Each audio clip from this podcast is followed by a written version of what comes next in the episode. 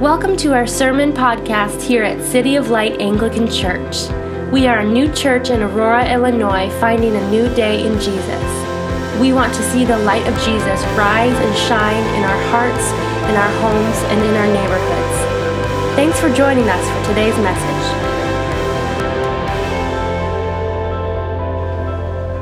Thank you, Jamarty, for that beautiful reading um, in, in Spanish and English. Um, Jamarty said to me at the beginning of the service, This passage is a wake up call. and it is, isn't it? Take up your cross and follow me, Jesus says. Deny yourself. Your soul's at stake. I want to look at Psalm 16 this morning to help us see how Jesus' words are an invitation, yes, to suffering and taking up the cross, but but to life and to refuge. That there is a refuge in the cross of Jesus. We said on Ash Wednesday that there's a refuge in returning to the Lord and saying, He is the one we need.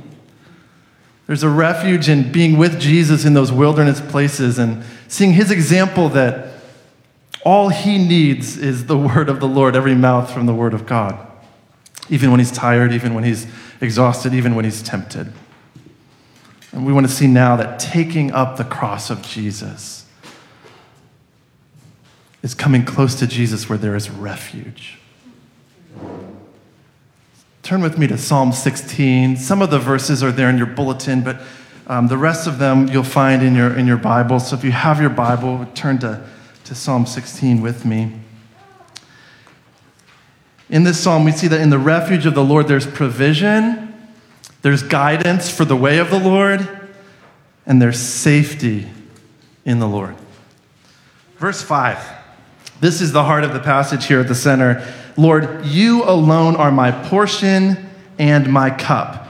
You make my lot secure. My boundary lines have fallen for me in pleasant places. These are, these are symbols and images of the Lord's provision for us. A, a cup Think about Psalm 23, the cup that overflows with everything we need. And a cup in the ancient world, you would share it with a guest. You would share it with somebody else. It was a common cup, like we like to do in other seasons with our communion.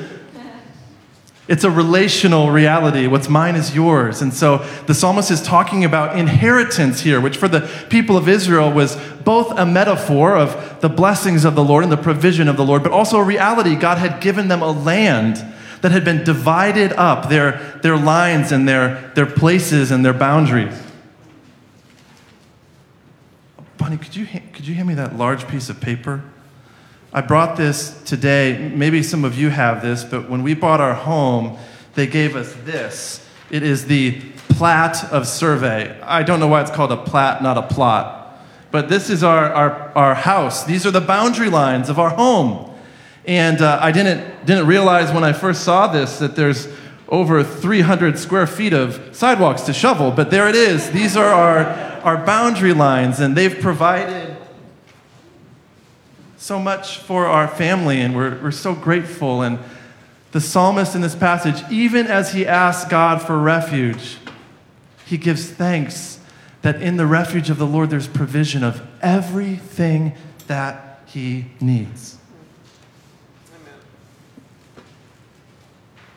He'll go on to say, There is no good apart from you. Every good and perfect gift comes from the Father of heavenly lights, the Apostle James would later say. There's no good thing apart from the Lord, nothing good that you have. It's all from the Lord. And then he'll end this passage. Eduardo read this.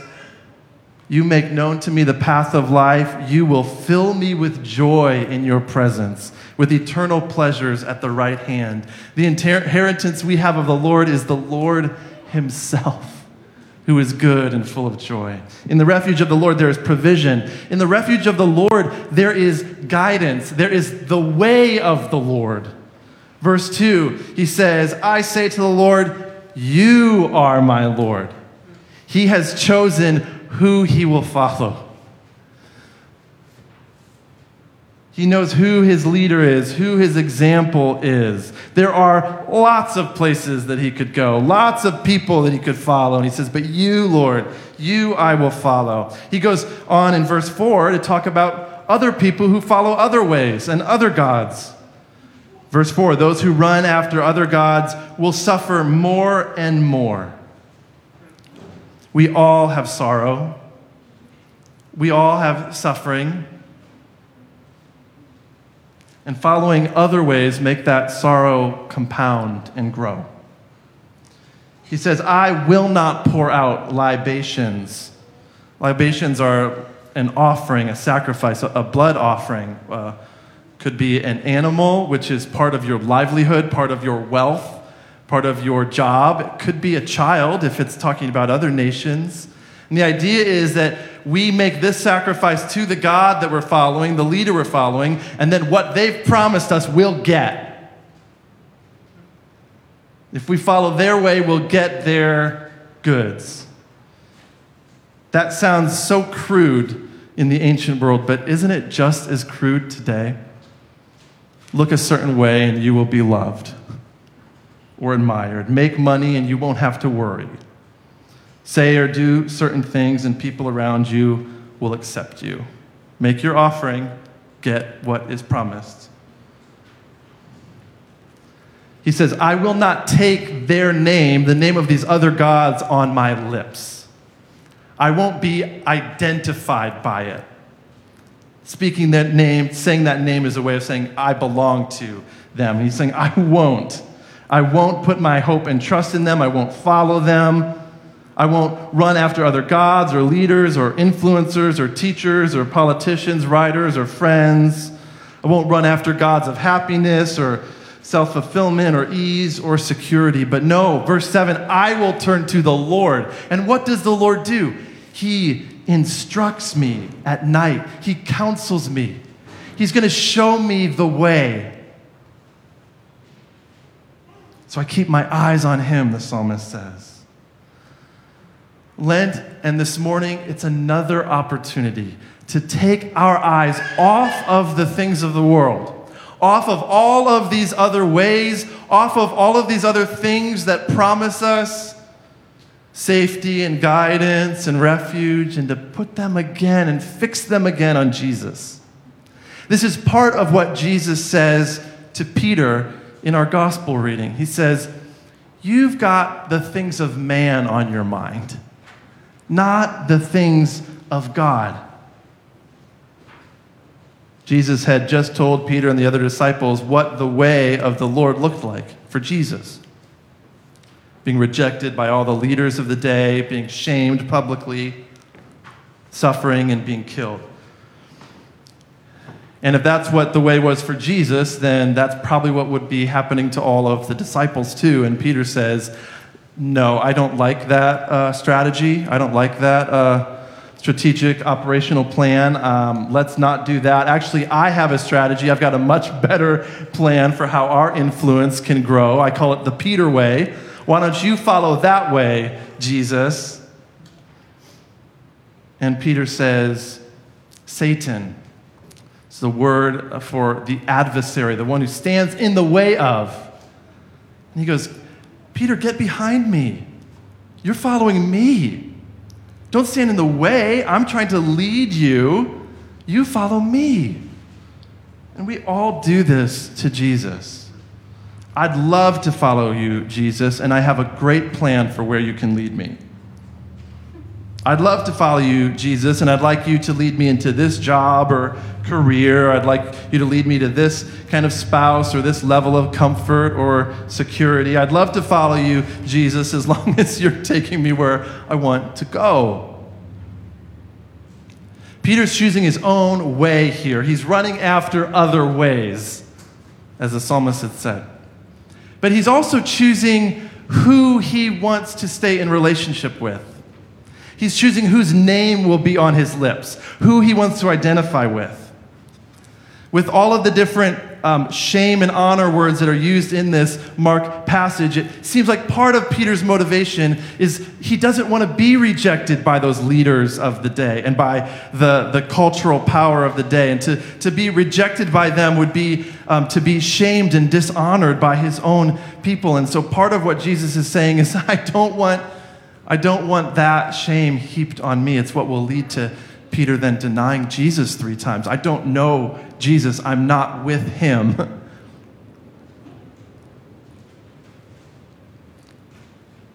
The psalmist says, My delight is in the saints of the land. My delight is in those who follow the way of the Lord. That's who I want to be with. That's who I don't want to disappoint. That's who my identity is with. Jesus says, if you try and go another way and save face or save your life, you'll lose it. But if you follow me and lose your life, you'll gain it. If you try to maintain your honor in the face of these leaders, you'll jeopardize your relationship with me. Which one matters more to you? There is a way that leads to refuge, and there is a way that leads to ruin. Both ways have suffering. And in one, the suffering grows, and in the other, the suffering heals. So the psalmist says, I say to the Lord, You are my Lord, and I will keep my eyes always on the Lord. There's, in the refuge of the Lord, there's a way, there's a guidance. And in the refuge of the Lord, there is safety. This is where this psalm begins. Keep me safe, O God, for in you I take refuge.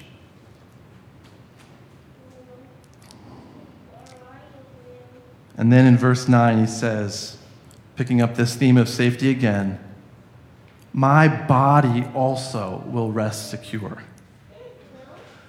Doesn't that sound wonderful? Hasn't it been hard for our, our bodies to rest secure this year?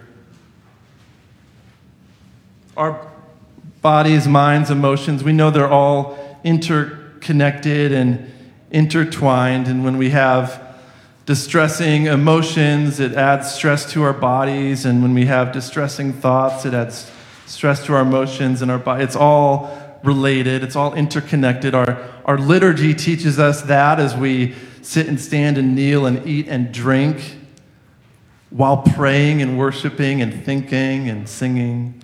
They're all interrelated. A lot of people have recommended to me a book that I haven't had a chance to read yet The Body Keeps Score.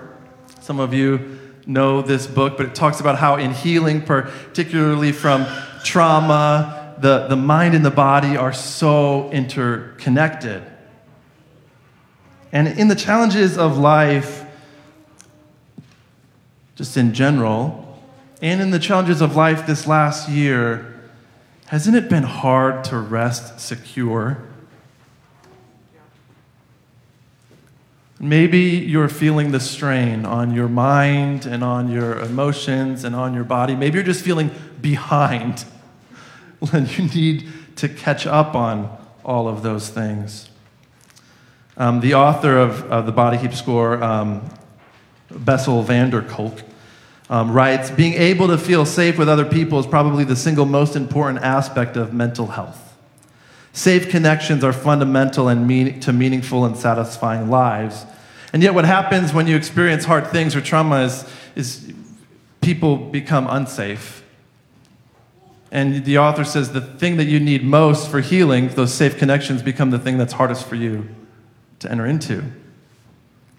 That's kind of been true in this pandemic, too. The thing we need most to feel safe is to be connected to people, and the thing that feels the most unsafe is to be physically closely connected to people. But we know that that physical connection is important for relational and emotional connection, too. It's been really hard. We are longing for our bodies to rest secure and in the refuge of the Lord There is safety for every part of us. In your relationship with the Lord and His people, the saints in the land, you can find that rest. How? What does the psalmist say in verse 10? Therefore, my heart is glad and my tongue rejoices. My body also will rest secure because you will not abandon me. Praise the Lord. In the refuge of the Lord, there's safety because He is with us. He's with us in this life, but He's with us in our death and in the next life. You will not abandon me to the grave, to the place of the dead. One of my kids is always afraid of being left out and left behind in every situation. And I can't for the life of me think of a time that we like we haven't lost him at the grocery store or um, he probably doesn't ever remember being in a grocery store at this point. Um, he's just always worried, like, don't leave me out, don't leave me behind, don't abandon me. Some of us have really been abandoned in different situations. And Jesus says, In the refuge of the Lord, you will never be abandoned. Even when you close your eyes in death, you will not be abandoned. You don't have to fear. As Peter interacts with Jesus, he doesn't understand the refuge of the Lord or the way of the Lord in that Mark 8 passage. Jesus says to him, Peter, deny yourself, deny your own ways, deny who you're trying to impress. But later, Peter would not deny himself, he'd deny Jesus. Peter would choose his own way because it seemed so much safer than Jesus' way. The cross seemed so dangerous. And so Peter chooses safety over sacrifice and suffering. And guess what? His choice leads to more suffering. But Jesus would restore Peter. And Peter would be healed of that in relationship with Jesus. Peter would be healed of that trauma. And then Peter, filled with the Holy Spirit, would stand up on Pentecost and he would preach the first sermon of the church and he would turn to Psalm 16, to this psalm. And he'd say, Jesus died on the cross, and you can trust him. You can trust that he is the way. You can trust that he is the Messiah, the Son of God, because when he died, the Father did not abandon him to the grave but he raised him again to new life. And if the Father does that for Jesus, he will do it for you. And there is safety in the cross. Because at the cross of Christ, the inheritance of God, the provision of God for Jesus becomes yours. And in the cross of Christ, the way of Jesus, the way back into relationship with God, is opened up again for you. He becomes in the cross a refuge of provision, a refuge of guidance. And because of the cross of Christ, nothing can separate you from the love of God in Christ.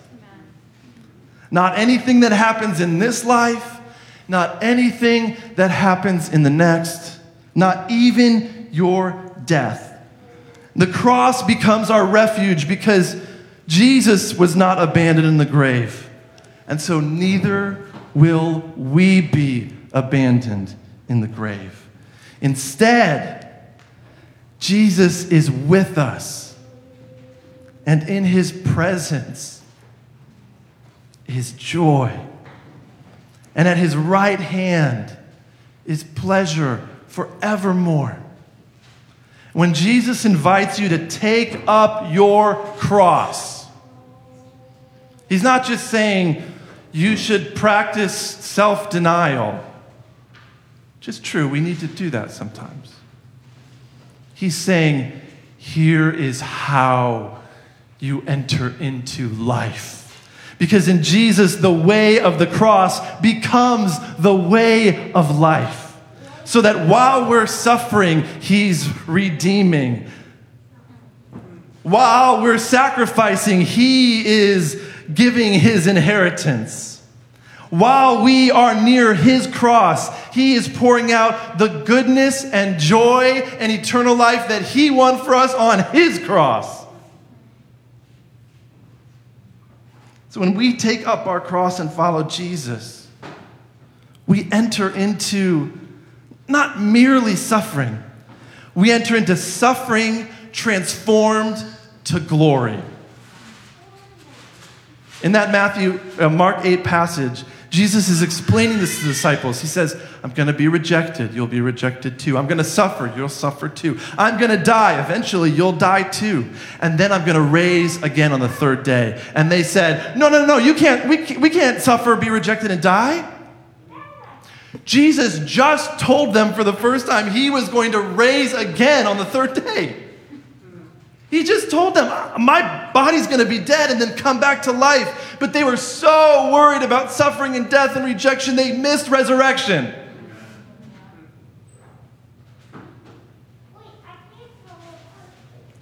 When we take up our cross and follow Jesus, we do not lose our life, He saves it. When we take up our cross and follow Jesus, He becomes our portion and our cup. When we take up our cross and follow Jesus, nothing can separate us from the love of God in Christ. When we take up our cross and follow Jesus, He does not abandon us to the grave, but He gives us His inheritance of eternal life. And when we take up our cross and follow Jesus, our present suffering does not compare to our future glory. When we take up the cross of Christ and follow Jesus, we are with Jesus. And in His presence, is fullness of joy, and at his right hand is pleasure forevermore.